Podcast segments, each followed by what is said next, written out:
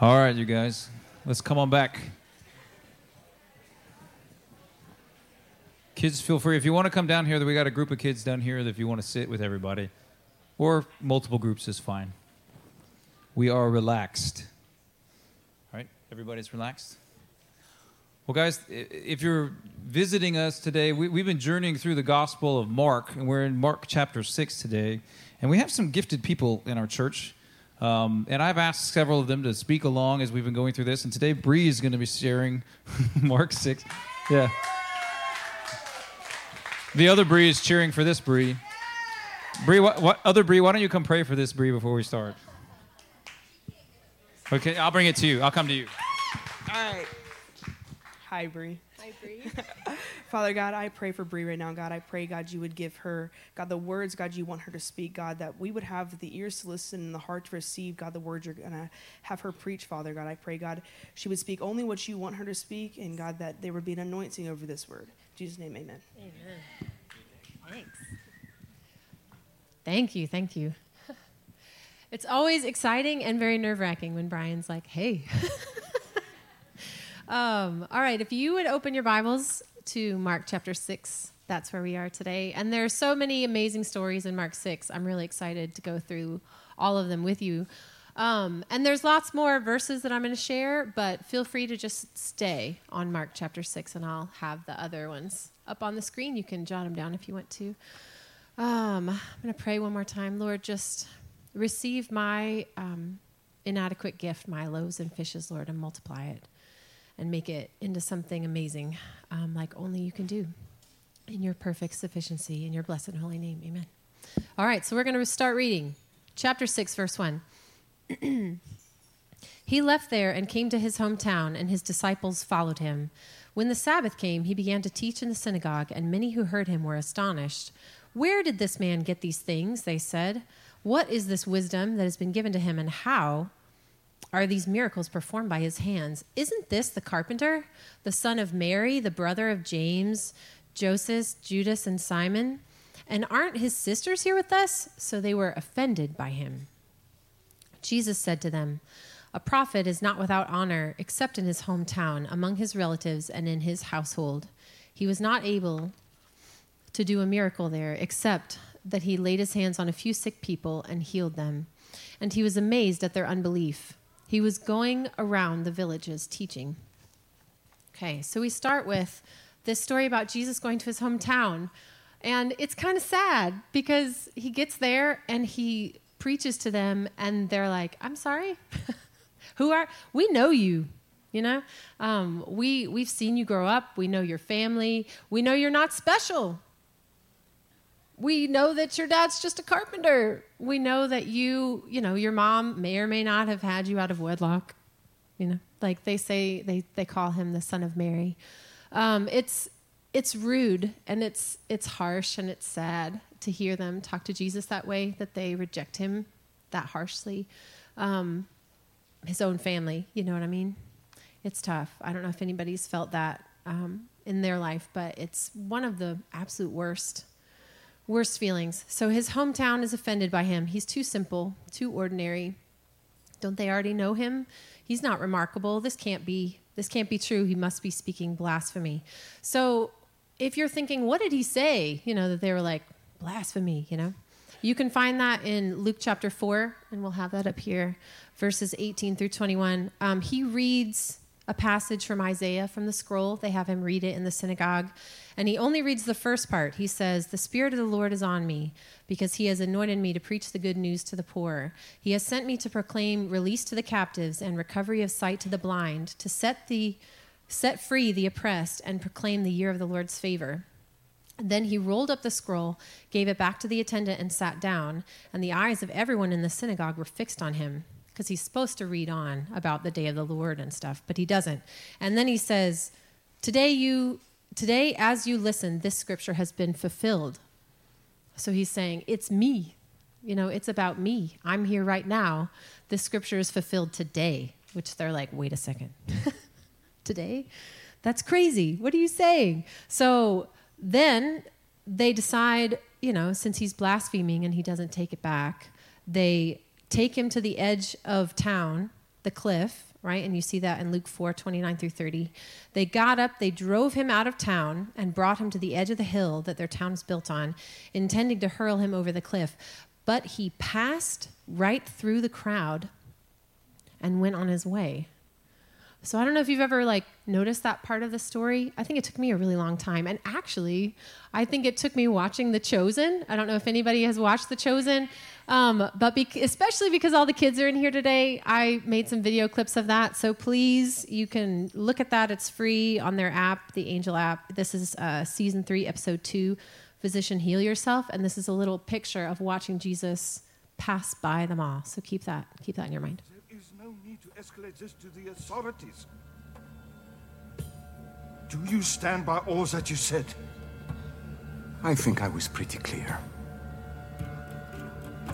Your father, may he rest in peace, was a righteous man. Your mother is a good woman.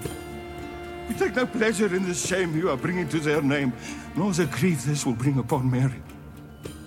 But as from the law of Moses, whose life and words you have spat upon today, your sentence is death.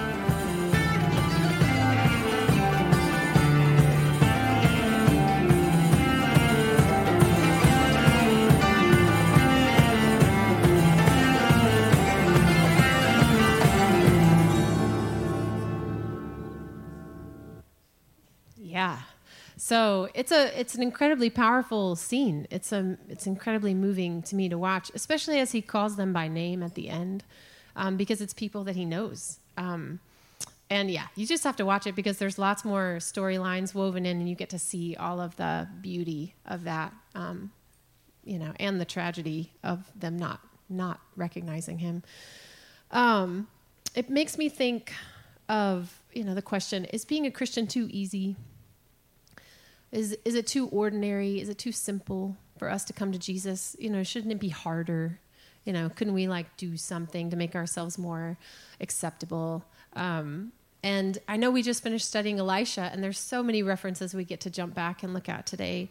So the first one that even Jesus brings up is the story of Naaman from 2 Kings chapter 5 verse 13 where he's he's wanting healing and he brings his whole entourage to come and ask Elisha for healing. And then Elisha doesn't even come out. You know, he just sends his servant out to meet him, and he's like, "Just go wash. You know, go wash, and uh, and you'll be you'll be healed." And he's insulted because he's like, "How dare you? You didn't even come out. That's insult. You know, I'm kind of like an important person. You should have come and like greeted me yourself. Were you too busy for me? You know." Um, so he he sends out his servant and tells him to go wash, and the uh, he gets mad and he's going to leave. It's like, forget this. This is silly. I'm not doing this, right? It's too humble. It's too simple. It's too ordinary. And it insults him. Um, you could say offends him. Uh, but his servants approach him and say, My father, if the prophet had told you to do something great, would you not have done it? How much more should you do it when he only tells you, Wash and be clean? Right? So it makes me ask the question Are we offended by Jesus? You know, is he too, does he ask too, too big or too little of us? Are we, is it, is it too much, uh, too much for us to give up our own autonomy, right? Um, control over our own life. Do we judge others by how ordinary or unremarkable they are as Christians? I think it's really interesting that uh, really Christians should be the ones who recognize their own moral failure and need for a Savior. Because Jesus says in Mark 2, which we studied a few weeks ago, um, it's not those who are uh, righteous, right? Not those who are healthy but those who are sick that need a doctor. I didn't come to call the righteous, but the sinners. So, really, the people that recognize Jesus as the one that they need, right? You have to recognize that you're not you're not enough without him. You're not all that you need. Right? So, if we accept our own moral bankruptcy but have more difficulty giving up our uh, self autonomy, sometimes that, that really offends us. Okay? All right. Well, let's go on. We're going to move on to our second story of the day, which is about Jesus sending out the 12. Okay, so if you'll look at verse 7 in Mark chapter 6, it says, He summoned the 12 and began to send them out in pairs and gave them authority over unclean spirits. He instructed them to take nothing for the road except a staff, no bread, no traveling bag, no money in their belt, but to wear sandals and not put on an extra shirt. He said to them, Whenever you enter a house, stay there until you leave that place. If any place does not welcome you or listen to you, when you leave there, shake the dust off your feet as a testimony against them. So they went out and preached that people should repent. They drove out many demons, anointed many sick people with oil, and healed them. Okay. So I love that Jesus says, Take nothing with you, because I would not like that. I would want to pack and be prepared and have like some, you know, bulleted lists so that I could move out in confidence, some confidence of my own. But he says, Go out, take nothing, teach, heal, and cast out demons. Shake the dust off your feet if they won't have you. The Lord will provide for you. Right? Don't be afraid to fail or be rejected because the Lord's calling you to that. You know, some people will reject you. I have to have paper, you guys. Kind of old school. Um, my other thought is how successful were they? You know, like how often did they have to actually shake the dust off their feet? When were they kicked out? You know, um, we know that they followed Jesus' instructions, and Mark tells us that they drove out many demons and anointed many who were healed. So we know they were successful. And uh, Jesus asks them to do impossible things. Okay, he asks us to do impossible things too, but he gives them his power, and the Lord can do all the things that he asks us to do. He works miracles through his disciples, but it doesn't really make it any less of a shock, you know, that it actually happens. Um, I think their faithful obedience um, and the incredible wonder of seeing miracles occur before their eyes, you know, doesn't diminish the impossibility of it for all of it to occur without the Lord's power. Um, I don't know about you. I have prayed for people to be healed, and they have been healed, but not like right before my eyes, you know. And I've prayed for people to be healed, and they haven't been healed. So, you know, I, I really can't I really can't imagine what it would have been like to go out and anoint people with oil and see them healed right before my eyes. I think that that's just just incredible. And it's another clip that I want to show you from The Chosen. So, kids, get ready. Um, this is from season three, episode four called Clean Part 1. So just watch. Watch how ordinary they are. This is their little promo. In case you haven't seen their logo and all that, we'll give them give them that little second.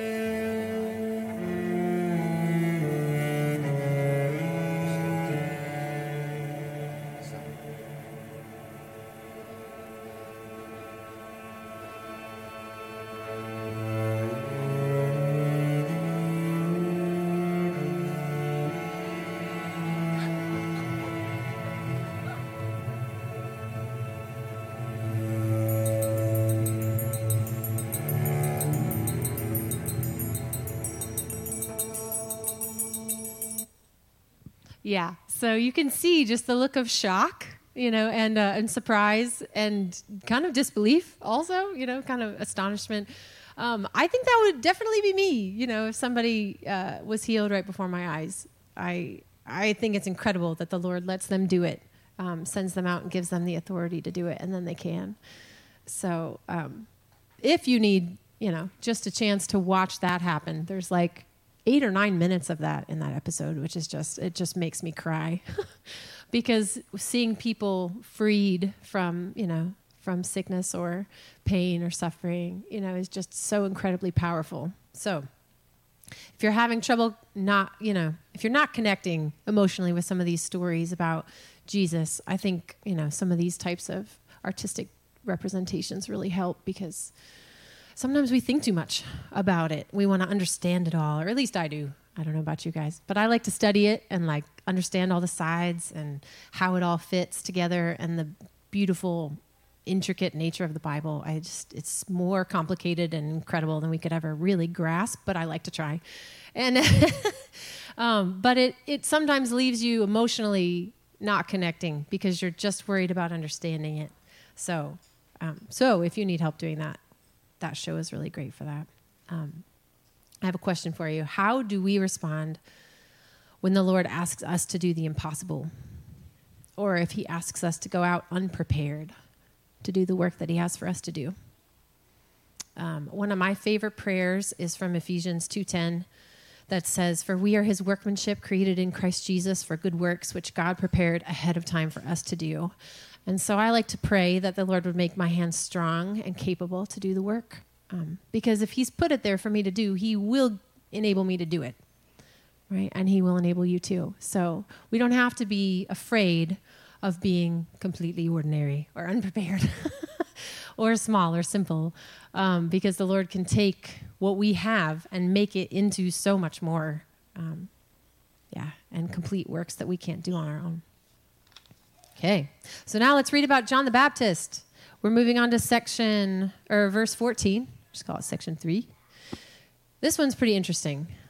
King Herod heard about it and he's talking about all the 12 disciples going out and healing people and casting out demons and all that uh, work that they're doing. He heard about it because Jesus' name had become well known. Some said, John the Baptist has been raised from the dead, and that's why miraculous powers are at work in him. But others said, He's Elijah. Still others said, He's a prophet, like one of the prophets from long ago. When Herod heard of it, he said, John, the one I beheaded, has been raised for Herod himself had given the orders to arrest John and chain him in prison on account of Herodias, his brother Philip's wife, because he had married her. John had been telling Herod, It is not lawful for you to have your brother's wife. So Herodias held a grudge against him and wanted to kill him, but she could not, because Herod feared John and protected him, knowing he was a righteous and holy man.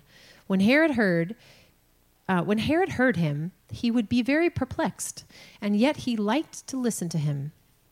I'm going to read that one one more time. When Herod heard him, he would be very perplexed, and yet he liked to listen to him. Okay, so the story goes on that uh, it's Herod's birthday, and he has a banquet, and Herodias' daughter goes and dances, and then Herod says, I'll give you anything you want. So she asks her mother, What should I ask for? And Herodias says, The head of John the Baptist um, on a platter. so, because Herod's more worried about his reputation and saving face and not looking silly in front of his dinner guests, he does it. He orders his death and beheads John the Baptist and gives his head to Herodias' daughter. Um, and you can see uh, in verse 29, it says, John's disciples come and remove his corpse and place it in a tomb. So, um, this story always just made me kind of, you know, it's one of those sad stories, uh, especially because this is Jesus' cousin. I don't know if you remember that John the Baptist is Jesus' cousin. So he, you know, his cousin is brutally murdered um, for saying something true, you know, and uh, and that's hard. That's emotionally hard to, especially if you think about what Jesus is doing. He's going around preaching and teaching, healing people. All this emotional energy, people are coming to him for healing, and he's grieving in the middle of all of that. So, one of the sermons I listened to when I was getting ready for this uh, was Tim Keller, and he had the most amazing point, and I loved it. He said Herod liked to listen to John the Baptist, but he never took advantage of the opportunity he had to repent and believe. Right? He kept him in, in the prison in his basement, and he'd take him out, bring him up, and let him talk to him, you know, because he liked to listen to him, but and he was perplexed by it, but yet he never took his moment, his opportunity, and he had it. He had so many. Who knows how many he had? Um, so it's sad. It, it makes me it makes me think. You know, do we like to listen, but fail to act when the Lord is speaking to our hearts? So I, I would like to encourage us with Hebrews uh, chapter 3, verse 12. It says, Today, if you hear his voice, do not harden your hearts, as in the rebellion. So if you hear his voice, don't harden your heart. So Jesus loses his cousin. He's grieving this loss. His disciples return from their journey, and then they can't even like eat or do anything because there's so many people coming to them asking for healing, um, asking for things. So they decide right, let's leave. We're going to head out to a lonely place and, you know, and have a chance to rest. You know, we're tired. We've been working hard. Um, okay. So we're going to we're going to start again in verse 30 um, and go through 44 of Mark 6. This is the feeding of the 5,000. The apostles gathered around Jesus and reported to him all they had done and taught he said to them, Come away by yourselves to a remote place and rest for a while. For many people were coming and going, and they didn't they did not even have time to eat. So they went away in the boat by themselves to a remote place. But many saw them leaving and recognized them. They ran on foot from all the towns and arrived ahead of them. When he went ashore, he saw a large crowd and had compassion on them because they were like sheep without a shepherd. Then he began to teach them many things. When it grew late, his disciples approached him and said, This place is deserted, and it is already late. Send them away so they can go into the surrounding countryside and villages to buy themselves something to eat. You give them something to eat, he responded. They said to him, Should we go and buy 200 denarii worth of bread and give them something to eat? He asked them, How many loaves do you have? Go and see. When they found out, they said, Five and two fish. Then he instructed them to have all the people sit down in groups on the green grass. So they sat down in groups of hundreds and fifties. He took the five loaves and two fish, and looking up to heaven, he blessed and broke the loaves. He kept giving them to the disciples to set before the people. He also divided the two fish among them all. Everyone ate and was satisfied. They picked up the twelve baskets full of pieces of bread and fish. Now, those who had eaten the loaves were 5,000 men. Okay, so this is one of the most famous miracles um, about Jesus. It's in all four Gospels. Um, it's the only miracle of Jesus in all four Gospels, which is pretty cool. Um, but really, it's about Jesus using our inadequate resources to accomplish what he wants to do. He could have made food appear out of thin air. You know, I. It's funny to think about what he could have done. He could have satisfied their need without doing anything, just been like, you are all full now. You know, no one is hungry anymore. Um, if I had thought of it earlier, I would have done the Jedi thing. You are no longer hungry. You know. Um, but yeah, he can solve our basic needs in creative and miraculous ways. But what does he choose to do? He chooses to ask us to do the impossible. You feed them, right? Like they could do it, you know, which they can't, and they know that. Knowing fully well he can and will do it. Right? The disciples offer reasonable solutions to their problem, which I really appreciate because that would also be me. I would be saying, "There's too many. I don't have enough. I mean, uh, what's the most effective way to feed all these people? Assembly, you know, buffet. You know, should we line them? How can we do this well? You know, um, I don't know if you've ever thrown a birthday party or you know had a bunch of people at your house, but you're like, what do I do? Where do I put the food? You know, like how do we do we have enough drinks? You know, anyway, it's it can be overwhelming to try to provide for people and organize and um, be prepared. But Jesus doesn't ask us to do any of that. Um, the disciples' response is so much like mine. We don't have enough, Lord. I only have this much, and it would cost me more than I have to give you what you want me to do. How often does God work miracles in our lives in situations that have perfectly ordinary solutions? Jesus had just sent them out to heal people of sickness and disease and cast out demons. And they're still already back to thinking, how are we going to do that? I can't do that. What do you mean? Um, it, it is refreshing. I feel like I have the same spiritual amnesia sometimes. I forget what the Lord has done and how much He can do. Um, I have another video clip for you guys. Kids, you ready? Uh, this is from Chosen Season 3, Episode 8 called Sustenance, and we get to watch Jesus do this miracle here.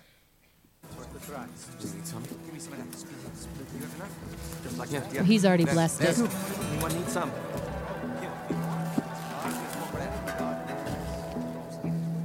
It's better than the tail.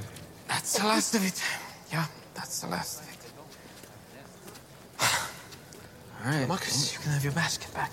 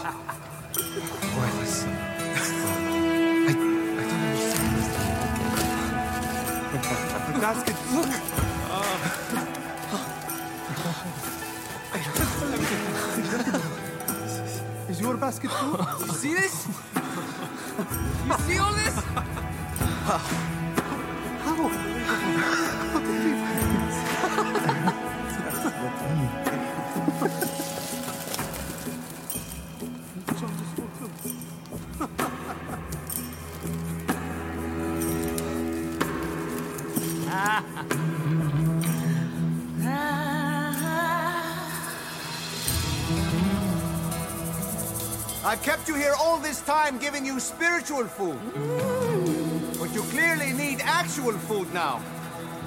So let's eat.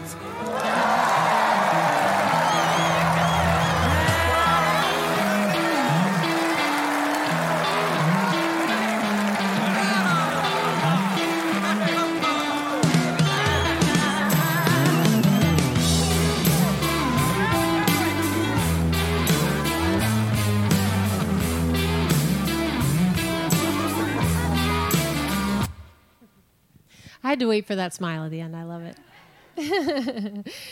uh, I love again. You see the shock and surprise on their faces, and just how they're really not sure what Jesus is going to do. They're just like, "Okay, you said to take a basket, and I guess I'll do it," even though that makes no sense to me. Um, I feel like that happens so often uh, that we have to really step out in faith before we get to see the miracle happen. So another really cool thing that I think uh, in this passage is that Jesus sees the people as sheep without a shepherd. And that is actually an Old Testament reference to Numbers 27. Well, there's a bunch of times where sheep without a shepherd is in the Old Testament, but this is Moses asking the Lord to give the uh, people a leader, the Israelites a leader, right before he dies. He is, you know, told you're going to be gathered to your fathers.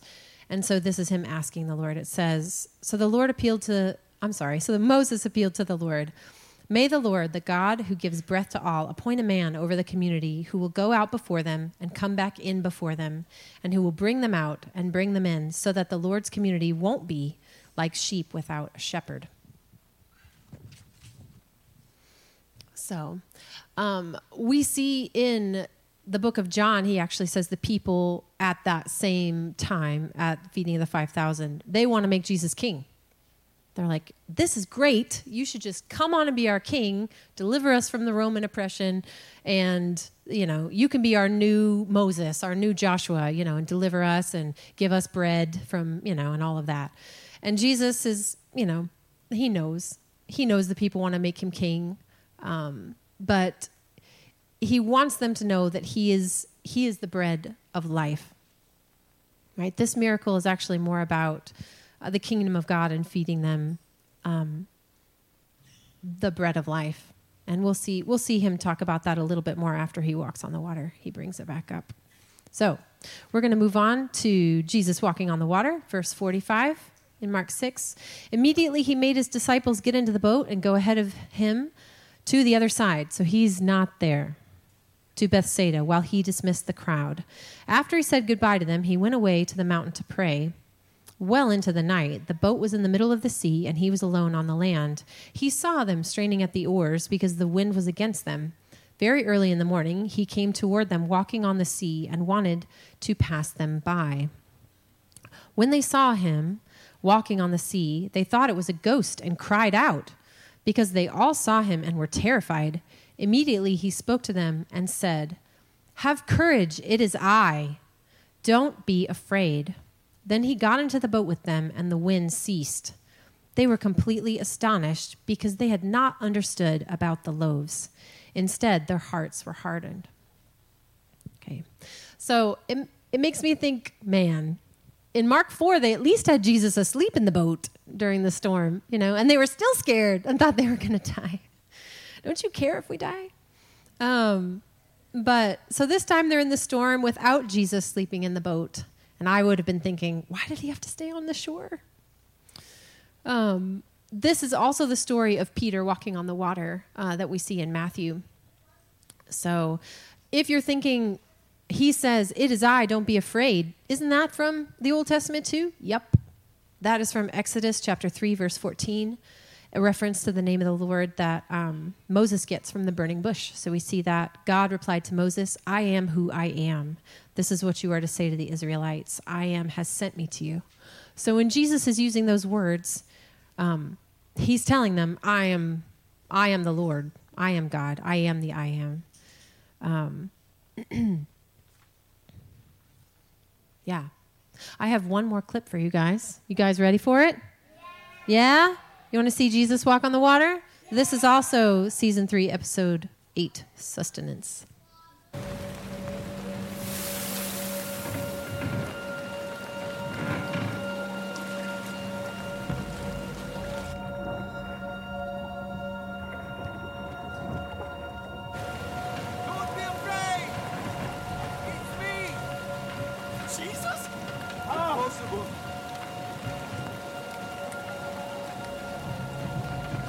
is the second most incredible thing I've seen today! This surprises you? Did you learn nothing from today? If it is you, command me to come to you on the water. Simon, no! Are you out of your mind? If you are who you say you are, bid me to step out of this boat. You have the faith to walk on this water? Absolutely. You can do whatever you command. And if you command the water to hold me, I will walk on it. If I call you to me, you will step out in faith? Yes! Then why are you upset? Why are you chasing after Gentiles when your own people have problems right here? When your own person has problems? I've been right here in front of you, believing in you, but you're breaking up fights in the Decapolis?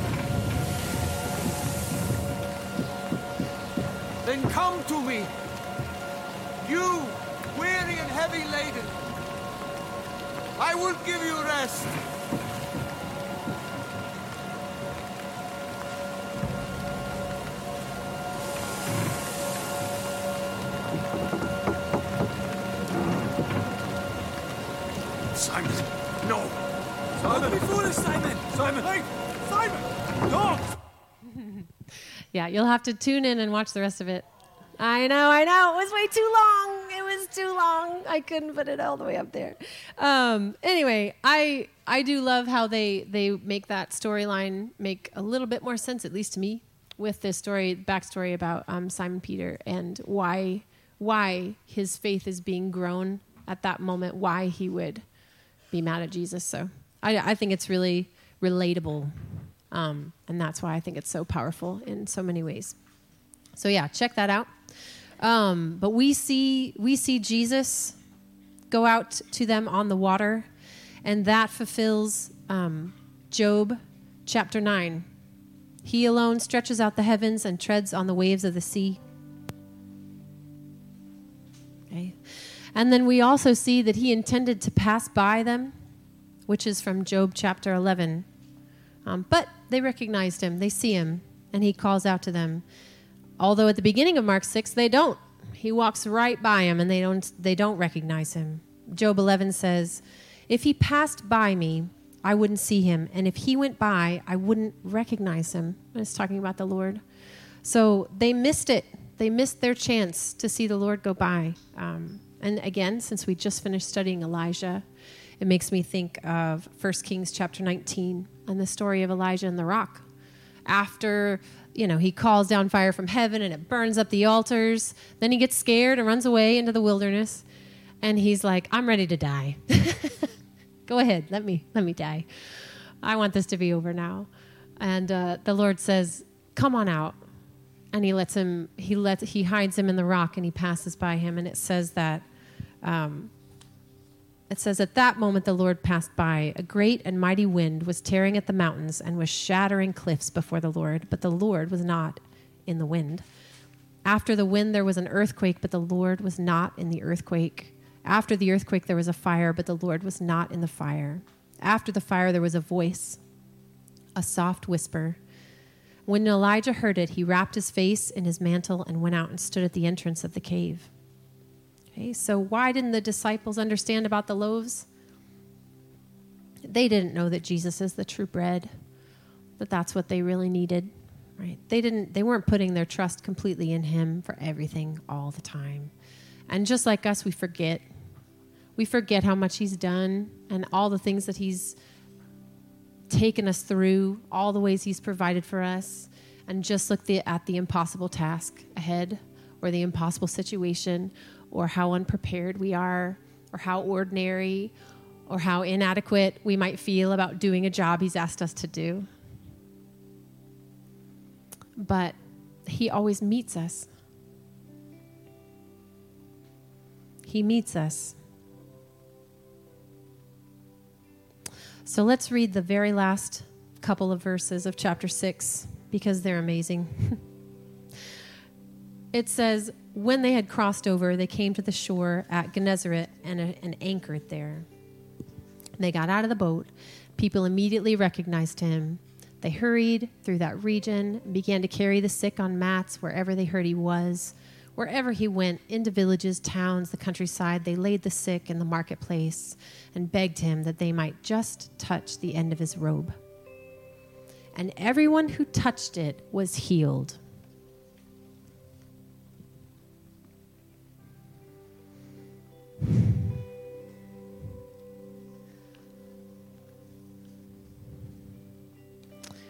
Lord, I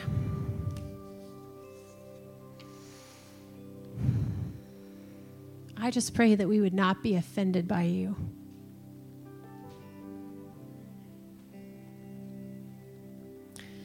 I pray you'd give us give us courage to do impossible things. Would you move our hearts by listening to the words that you've put in the Bible about yourself? That we would get to know you better, that we would see your compassion and your love, and how selflessly you pour yourself out for everyone.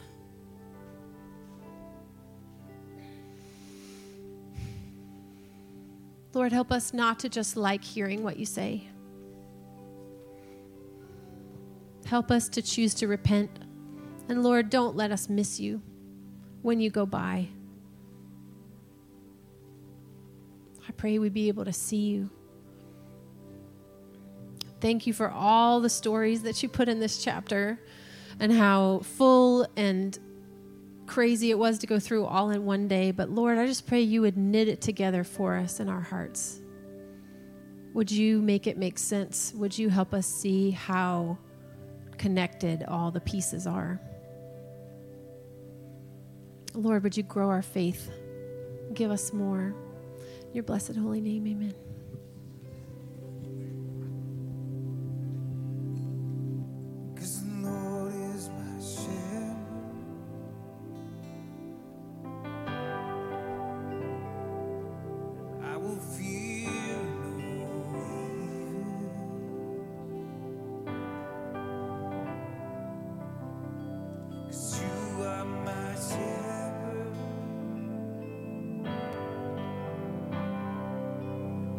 Feel